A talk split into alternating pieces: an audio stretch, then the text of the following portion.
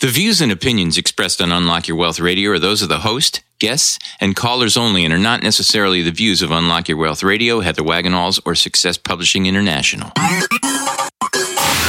Worried about retirement? Want to travel the world or just be around to watch your kids grow up, but you can't because you're drowning in debt? Now you can! With Heather Wagenhals and the Keys to Riches powered by Unlock Your Wealth Radio. Heather will show you how to stop chasing your wallet, eliminate debt, lose financial stress, and live the life of your dreams. If you truly ever wanted to have more, do more, be and give back more, now's your chance. Listen weekly to hear what others are doing to manage their money better with these proven strategies for building wealth with the keys to riches financial philosophy. Now, here's your host, Heather Wagenhals. Now we are. Are we really on this time? We're really on. Hello? Record Hello? button's in. See, Is this thing on? does this thing work? Is this thing on?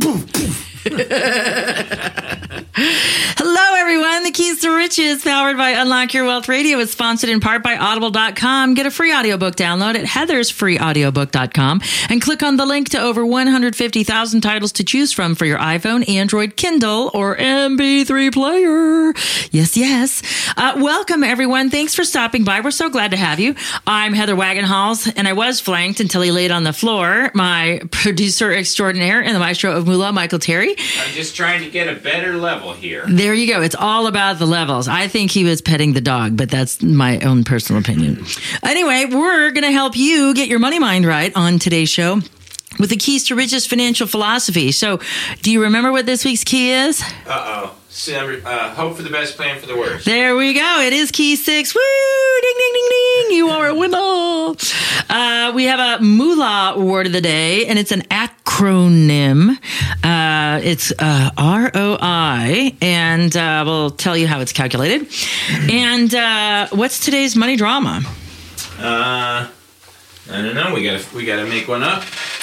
Well, since you know our sister show this week at Unlock Your Wealth Radio, it's actually our mama show because like Yeah, that's the mama. That's, the, big mama. That's We're the big- baby. Yeah. So uh, our, our mama show, the matriarch Yeah. at the Unlock Your Wealth Foundation, if you will, was the uh, frauds and scams special. Right. So uh, I think we could go along with that, and we can use yeah. our money drama to having to do with uh, preparedness or lack thereof when it comes to protecting your identity and avoiding frauds and scams. Yeah. That sounds good for a money drama, doesn't it? That sounds great. I mean, I I have a good one. It's, it's called "Hang Up the Phone." Yes, and and that's great. And until we talk about what goes on in today's show in the brain, then we'll see Right. how you're systematically able to continue to hang up the phone. And I'm an old coot, so it's you know I, all these years I've I've been suckered, so now I know better. So I Right. Well, let's hope you do. and sometimes I just don't even you know thank God for ID. I mean, it's like Yeah, caller ID makes a big difference. That's for sure. So, uh, how about moolah word of the day, shall we? yeah. What do we You got? want, you want some moolah word of the day? Well, it just blipped away on my screen because the lock thingy came up. Um, otherwise, I'd butt die the entire world if I didn't have that on there. Because I've, I, you know, I have it. If I if I just had the regular swipe thing, sometimes you know, it like shoving it in my pocket, my finger swipes it, and then it's open, and I'm butt dialing everybody. Um, so I have to put the lock on because the likelihood of me wedging it in the pattern of the the uh, lock thing Yeah. as it goes into my pocket is a lot less likely than the way it just swipes right open Yeah, on the other yeah, way. yeah. Kind of a funny deal. Anyway, ROI for our moolah word of the day. It's not. It's not a sushi place. Would that be K O I koi because that's a fish term? Is R O I Roy? It's it's the the the uh, second cousin Yeah, to the koi. In terms of this R O I, we uh, are talking about a return on investment. And uh, so a return on investment is a measure of a corporation's profitability. Now, you can think in terms also of a piece of real estate because it's going to have an ROI too. You just calculate it slightly different.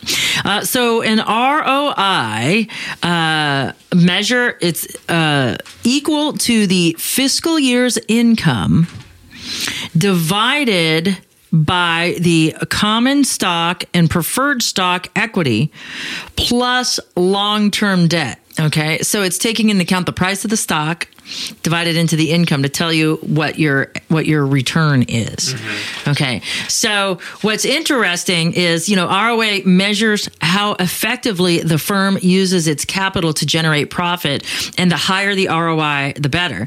And since we're approaching key uh, 10 which is remember real estate we're only on six but it begs the point to talk about this because i mentioned real estate. So when you talk about return on investment in real estate you need to do it differently.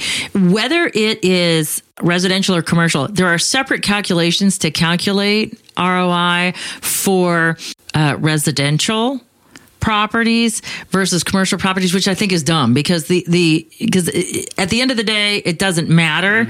You know what they're coming out with is with a capitalization rate.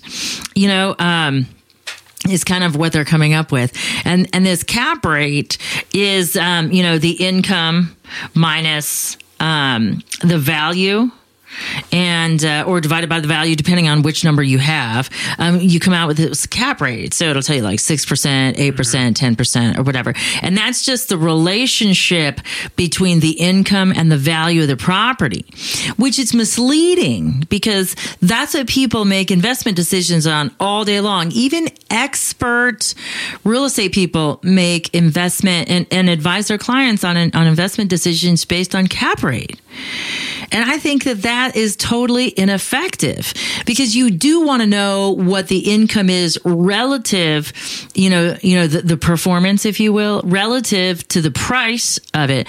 But the value is not necessarily the price you paid or how much you've actually invested. And that's what's kind of curious about ROI. And and so when when I'm talking with a person, you know, because that's not really ROI, you know, that's just telling you an income relationship. What you need to know uh, when you're investing in real estate, because you're usually using a combination of your own money and leverage. So if you use, a, you know, that formula of cap rate, you come up with most of the times a single digit um, return rate. But if you invest, if you look at it, that doesn't tell you how much you are getting back on your investment.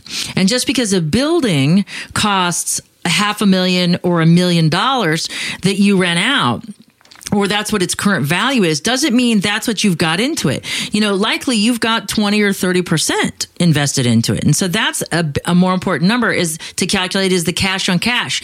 How much have you paid in? You know, and then like your down payment, if you will.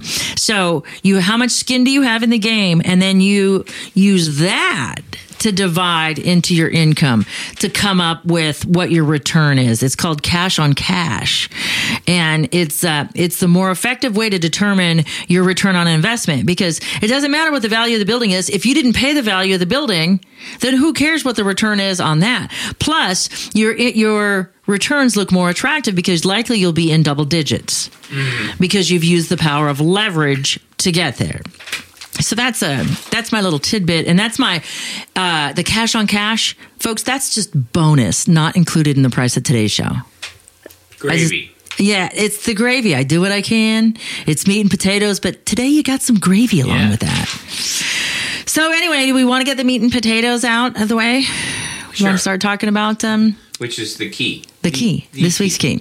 So, for those of you who are joining us for the first time, thanks so much for stopping by. We're so glad to have you. The Keys to Riches is a financial philosophy that teaches you how to think like the rich and be in control of your own money. So, not only are you thinking like them, but you're doing like them. Yeah. That's what I like about this. It also gives you specific techniques to create or fix your credit, eliminate debt. How fabulous. Save and invest all while transforming your current financial habits into healthy money management skills. And we do this one key at a time, one week at a time. So we can think about it, allow it to simmer, if you will, with all the other good stuff inside and then practically apply it. So when the next week comes on, it just each key builds upon the next. So we're at key six this week. So if you'd like the first five, please visit our website at keys to riches.com and you can download those. Or if you'd like to listen to them in concert with our other show, Unlock Your Wealth Radio, then just visit unlockyourwealthradio.com and then you'll get both of them. Two for the price of one. But if you're just interested in the financial philosophy, join us because it's an amazing trip through your mind and specifically your money mind. And, and, it's so great because we do biology based financial literacy and it's so much better.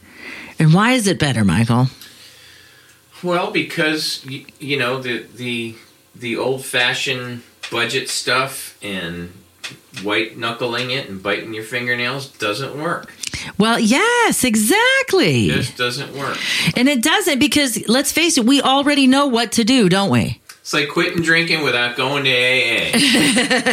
there you go. See, so like nothing occurs in a vacuum. Once you create a space for something and you remove it, that space is still there. It may not have existed before the whatever it is you created there, but once it's there and you take it away, now you got to fill it, and it's Yeah. usually filled with something bad. Um, when we talk about habit replacement, uh, but ideally, we already know what to do with our money, but we're not doing it. So it's not about knowing what to do with your money. Knowledge is superfluous without application because I know Mensa members that are homeless people, and so it's not relative to IQ right. you know, Mensa is the IQ club for smarty pants, Yeah. and uh, I would love to take. I'm, I would love to take the test to see if I can be in there because I was always in gifted classes, and I and I know I have a pretty high IQ, but I'm almost scared because like the older I get, I feel like I should know more, and maybe I might not do as well as I did when I was a kid. You're like, what am I gonna make it? The fear of rejection keeps me from going, but you know, Well, yeah. And but that has to do with today's episode, wouldn't you know? Fear Yeah. right? So, the premise of this week's key has to do with how we process information. And this is a critical part of what we do. So, we're going to talk for a moment because we haven't totally addressed this. I keep dancing around the three amigos and I and I talk a little bit about it, but really this key is the one where we kind of address it to demonstrate the reason why we need to do what we do and hope for the best plan for the worst. Because the way the brain processes information is, first off, it's fascinating, but it has nothing to do with how you would naturally think of it as working. And we never really learn about learning in school. We just go learn. Not everybody can learn. Some people need to be taught how to learn. And so those are the people that usually struggle with class. And there's an expectation or this assumption that we process information and that these people are stupid because they can't figure it out. But yet they go on to be brilliant people. You know, I think of uh, one in particular, Robert Yates. Um, he never went to college. And uh, this man can tune an engine without any computers, just by his ear. He is so sophisticated. He understands angles and math. Like I would pit him up against any math expert to come up with um, some sort of mathematical equation or physics. You know, or some sort of science sort of thing. I would totally bet on him over some, you know, Harvard or MIT trained engineer. Yeah. Just because he, he might not have learned from a book, but that doesn't mean he doesn't know how to do it. And he applies what he knows. Yeah. And that's how he got to be known as one of the greatest engine builders of all time. You know, um, and, um, and yeah, and he's fascinating to talk to. I like, you know, I took auto shop, so I'm kind of a gearhead myself. So it's always fascinating to get to sit and listen to him, you know, about, you know, engines of the future and, and, you know, what he sees where, where America and, and the world needs to be with regard to the environment and stuff like that. Um, and it's just brilliant, you know, and when you, when you listen to him, um, uh, you're just be like, why aren't more people listening to him? Why aren't they doing what he says? You know, because it's it's truly smart, but you know, auto manufacturers probably wouldn't make a whole lot of money at it. You know what I mean? And that's Yeah. that's part of the problem. You know, it's like how, how how do you how do you do what's good for the world and satisfy? You know, because if cars became were able to last forever, you know, Yeah. car sales would exponentially decrease each and every year. So y- your only hope would be somebody would need a new car because they wrecked it or they became old enough to drive. Yeah. Yeah, so it's just fascinating stuff. real life uh, Goodwill Hunting, right? Um, well, I don't know that movie reference, so I don't think I saw that movie. He was a he was a he was a genius that never went to college, and you know he was just you know he, he was a janitor at MIT, Oh, really? and he would sneak into the to the labs and, and solve the solve the problems at night, and nobody could nobody knew who it was, and finally Oh, wow. uh, Matt Damon played Will. Oh, it was him Yeah. that was solving all the problems? Yeah. Oh, that's kind of cool. was very cool. He never had an education, but he was just a natural born genius. Oh, okay, so that's Robert. yeah. Now, his son is formally trained as an engineer, Yeah. but I would bet on Pops any day. Not, and not that, not that Doug's not good because he's great. I mean, he has a whole line of products. He has a whole like you know Yates brand of Yeah. automotive parts and stuff. But I'd still take the old man. That's just me, you know. Cool. What do they say? Old age and treachery will uh, out- outwit youth and speed any day. Yeah. Yeah. Yeah. So I'm for the old age and treachery, you know. But ask me that 20 years ago, I might have had a different Well, answer. I, I appreciate your vote of confidence because I'm in that old age bracket. I mean, I'm always hoping that the young musicians of the world are going to oh, come back to us. You know. Well, you know, I mean, I just had a guy pitch me to produce the show. I, I haven't told you this yet, but Uh-huh. um, he pitched me and stuff, and and he was trying to to earn other business, and so he's like, you know, I could do audio engineering, and I'm like, yeah, but are you an Emmy award winning composer, a multiple award winning composer? And he's just like, uh, and then the crickets were chirping. Yeah. And I'm like, okay. And he's like, but you know, he's like, I could be very, very competitive. And I'm like, how many, how many probably like try to save me money? I'm like, again, how many Emmys? How long have you been doing this? Like I'm older than you. Yeah. And you think you're going to outwit my guy? I don't think so. I'm well, bye bye now. Thanks. Bye bye now. Um, yeah. So, uh, because e- e- even if he was good at the mixing part, he doesn't have the body of knowledge or experience that you do. Right. I mean, it just makes no sense why somebody would trade youth and speed Yeah. over old age and treachery. I agree. Uh, you know what it makes me think of talking about that? It makes me think of those two Muppet guys. Remember the two Muppet guys Sure. Oh, they were great. that sat up in the booth, Every in the night. balcony, Yeah. and they were like, "Oh, "Or, or, or, or, or." They would just criticize all the acts. Yes, that was. Uh, I love those guys.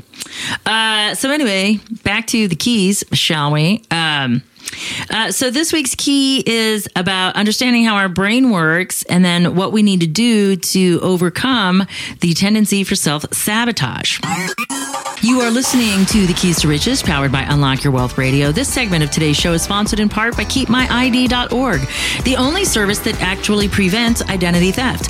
All others are just monitoring services. Put your credit on lockdown with their special offer for Unlock Your Wealth Radio listeners. Visit keystoriches.com forward slash keep my ID to enroll and protect your financial future right now. Remember to use promo code WAGS. So, uh, when we think of this week's key, so we want to hope for the best. We always want to be optimistic. But then the objectivist inside me comes out and says we have to be realistic. And so, most people, and I think probably the best summation of how impactful this key is and what we do here at the Unlock Your Wealth Foundation was summed up by this girl after I did this presentation at the Urban Land Institute. You know, I always like to go around the room and ask everybody, all right, what one thing did you learn today that you didn't know before and you can't say anything anybody else said? So of course everybody wants to go first. but it really pushes people. But but this is that last little thing that really helps people remember. And they're like, oh yeah, she did say that too. Like somebody else will come up with something that was Yeah. meaningful to them. And she said, Wow. She goes, What a relief this is. And I said, And how so? And she said, Because I thought that I was always a logical being and that I was just allowing my silly emotions to get in the way of my decisions. And, and, and I kept punishing myself and feeling guilty for that. And and she said this totally removes that burden. And I was thrilled. And so so you can understand what that is is that the expectation is that we're logical people, that we're goodwill hunting, that we're like super brainiacs, right? Um, and because, you know, we are the apex predator of the world right now not the universe because there's aliens out there i'm sure that are coming to get us. But as as far as this world is concerned we're at the top of the food chain all right? And we can invent computers that think faster than us. However just because we have that ability to reason and think critically and use logic doesn't mean that we do. As a matter of fact we're biologically set up to fail at doing that first because our brains aren't built that way. Our brains are built first in what I call the uh, three amigos model of information processing. So if we think of our brain in terms of three brains, which is usually how it's presented, although there's different lobes and areas of the brain, this is just going to be the most whitewashed, generic, introductory level explanation of how your brain processes thought. So we have three brains. I call them the three amigos because when they work in concert with each other, fabulous things happen. But if there's a little bit of chaos, it's like that movie, The Three Amigos, where they bumble around and whoops, and they get kidnapped, and yeah, and they can't rescue the girl. And Mel Brooks, right? uh, no, that wasn't Mel Brooks. That was um, it was Chevy Chase, uh, uh, Steve Martin, and Martin Short. What am I thinking? What was the Mel Brooks one? Oh, he's got a lot Blazing of Saddles. Blazing Saddles. That's Yeah. what you're thinking. of. The Three Amigos is uh, really, really funny. These guys were movie stars and they lipped off to the producer and they got fired, and then they go on a real adventure Right. to save this town like they do in the movies, and it doesn't quite turn out so good. Uh, so the three are um, uh, they live kind of like think of row housing. If you will, or you know, like everybody has a room in the house. So the first room is occupied by the I do, and he's your first brain, your survival brain. And I call him the I do because he's the initial decision officer. It's all about taking action. There's no thought involved in this. And it's an instinctive response to either a stimulus you generate in your head, which is a thought, or stimulus in your environment, which is something you see. Like, say, a saber toothed tiger running at you. Okay, so, uh, and we have this natural negativity bias. Um, so we're always on the lookout for something bad to happen, just naturally, because that's how we protect ourselves. Uh, we're driven towards pleasure and away from pain. And we're driven mostly away from pain and some of the time towards pleasure. And I'll explain that in a bit too. So the I do makes the first, he's the first responder. If we want to think in those, those terms, he's the first responder. He's the first guy on the scene. So uh, if he doesn't get torqued in one way or the other, either ex- towards extreme pleasure, like there's a naked lady standing in front of him, or away from pain, like the house is burning and the fires are in the fire is in his bedroom, um, then he, uh, he's not he's not going to have you know an opinion one way or the other if it's neither of those things. So he lets whatever that stimulus is in to the house. So we go a little further down the hallway, and we're in the second room of the house. And this is where the crazy curmudgeon lives. And I call him crazy because he's the emotional brain or our mammalian brain. And so he remembers stuff. This is memory and emotion. Okay. And so first we have a stimulus. All right. And then we have an instinctive reaction or not to it. And then if it gets past that critical filter, like we don't totally feel threatened, but then it gets to him, he can still have a response to it because he's now looking at the stimulus differently than the I do did because he's going to look at it from an emotional or memorial standpoint. So something that's happened in the past, he's going to remember it and he'll be like, Oh no, this isn't good. When I, the last time I was surrounded by six people this close, I got hung up in a tree by my underwear in summer camp you know? And so he's going to start being like he's going to tap the idea on the shoulder and say hey buddy hey buddy hey come on let's dump some hormone let's go we got to go. Fight freeze or flee let's make it happen. Um, so then we're going to get catapulted into another direction um, or like the naked woman and we're going to you know take her if you will. Uh, so uh, so he's going to remember, oh, the last time I was with a naked woman, it was pretty good. So I'm going to go Yeah. check out this naked woman. Uh, so, so that's how he processes information. But again, you know, he's trying to keep us safe too. Remember, away from pain towards pleasure. And the absence of pain can actually be pleasurable, especially in cases of abuse. You know, not being hit feels pretty good. Yeah. you don't have to be massaged on the other end of that spectrum. Right. If you think of it as a fluid spectrum, you've got being pounded on, not being pounded on, and then being massaged. You know, you don't necessarily have to be massaged, but you could definitely be happy without the pounding. Correct. You know, so so we got to think about it in that way as a continuum. So um, again, he exercises that negativity bias also, and then finally, if he doesn't get his feathers ruffled either towards pleasure or away from pain, then Logic Larry lives in the last room. And then he's allowed to come out and he's our critical thinker. He's where logic and reason exist. Okay. And now he can come out and he can make a decision based on this information. But the problem is, is he's not completely objective because he's not seeing everything as it happened. He's seeing things based on how the I do and the curmudgeon colored it. Yeah. So while he thinks he's being objective and impartial, he can only make decisions based on the information in front of him. And if they've filtered it in any way, you're missing parts. And so he can only make decisions effectively if he has all the resources. He, so, um, so that's the challenge that we run into with him. But that's the process. If the first two get riled up enough towards pleasure away from pain, they just lock Logic Larry in that closet and he doesn't get to come out. And what happens is your body dumps hormone and it moves blood to your extremities. It rushes it. It increases your heart rate so you can either um, run away or fight.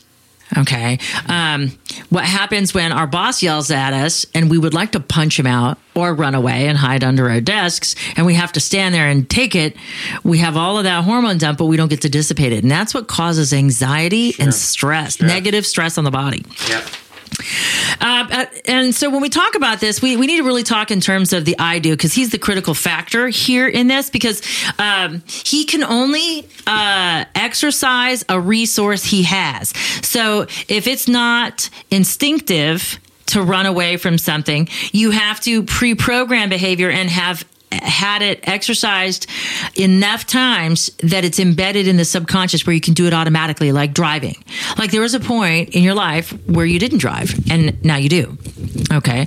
And so before you did, if you think about the process of learning and how hyper vigilant you were, you were always like afraid of highway hypnosis. So you were making sure that you were scanning your gauges, your mirrors, you were looking down the road, you were looking on the sides right. of the road for animals to dart across, things like that.